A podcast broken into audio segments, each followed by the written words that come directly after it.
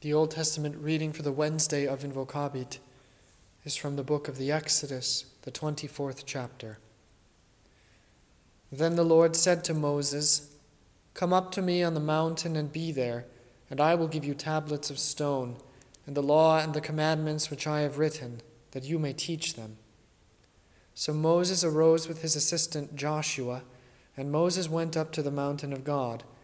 And he said to the elders, Wait here for us until we come back to you. Indeed, Aaron and Hur are with you. If any man has a difficulty, let him go to them. Then Moses went up into the mountain, and a cloud covered the mountain. Now the glory of the Lord rested on Mount Sinai, and the cloud covered it six days. And on the seventh day he called to Moses out of the midst of the cloud. The sight of the glory of the Lord was like a consuming fire on top of the mountain in the eyes of the children of Israel. So Moses went into the midst of the cloud and went up into the mountain. And Moses was on the mountain forty days and forty nights. This is the word of the Lord. The Holy Gospel according to St. Matthew, the twelfth chapter. Then some of the scribes and Pharisees answered, saying, Teacher, we want to see a sign from you. But he answered and said to them, An evil and adulterous generation seeks after a sign, and no sign will be given to it except the sign of the prophet Jonah. For as Jonah was three days and three nights in the belly of the great fish, so will the Son of Man be three days and three nights in the heart of the earth. The men of Nineveh will rise up in the judgment with this generation and condemn it because they repented at the preaching of Jonah.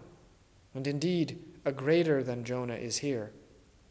The queen of the south will rise up in the judgment with this generation and condemn it, for she came from the ends of the earth to hear the wisdom of Solomon, and indeed, a greater than Solomon is here. When an unclean spirit goes out of a man, he goes through dry places, seeking rest, and finds none. Then he says, I will return to my house from which I came. And when he comes, he finds it empty, swept, and put in order. Then he goes and takes with him seven other spirits more wicked than himself, and they enter and dwell there. The last state of that man is worse than the first. So shall it be also with this wicked generation. While he was still talking to the multitudes, Behold, his mother and brothers stood outside, seeking to speak with him. Then one said to him, Look, your mother and your brothers are standing outside, seeking to speak with you.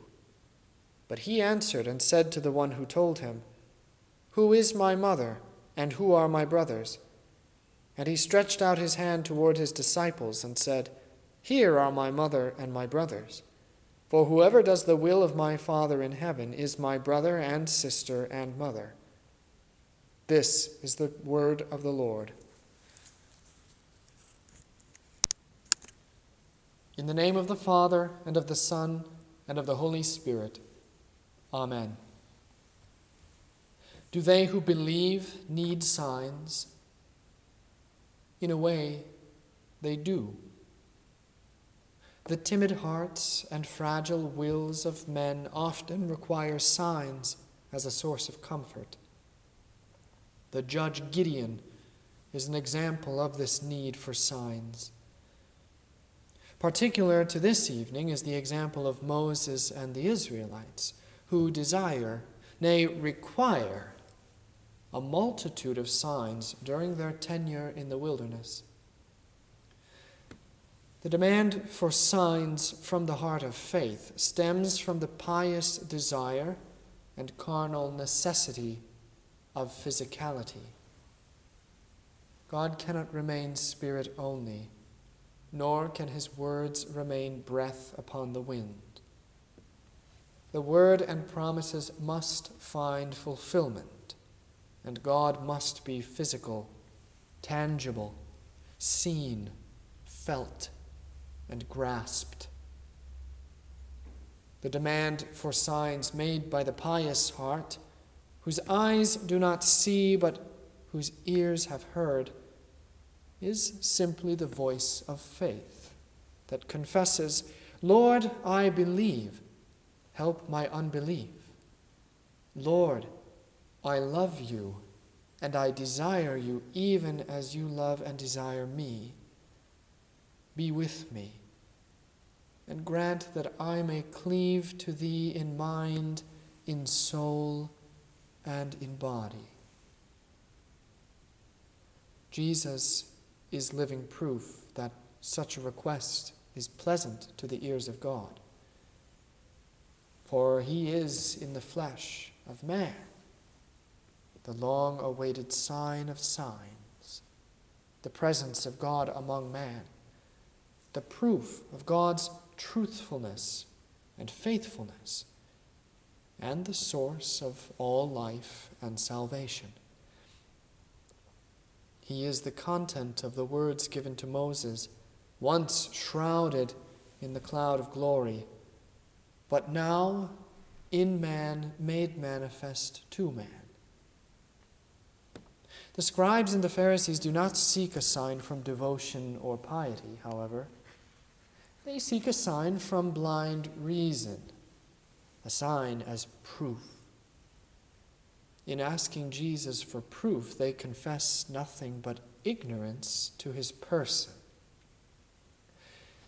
If they desired truly to see a sign from God, they would have rejoiced at his coming. For he is the sign, and that to which all signs point. The wicked Ninevites mock these unfaithful men and the queen of Sheba scoffs at them. The judgment of God draws near, and those who receive his word know what the sign of salvation must be. Man must fast from his intellect and live instead by every word that proceeds from the mouth of God. Man must cast aside his own understanding and receive instruction from the Lord.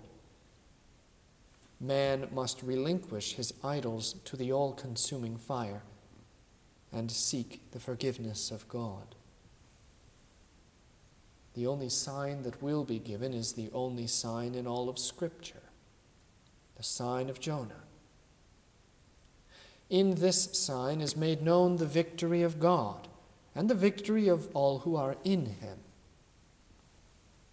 The likeness of death swallowed up the prophet of the Lord, only to vomit him out on the third day. But a likeness and a prophet are themselves signs of the truth found in Jesus. In his person is seen the reality that death itself swallows up the Lord himself, only to choke, to perish and to vomit out the Lord of all upon the shores of a new dawn for all of creation.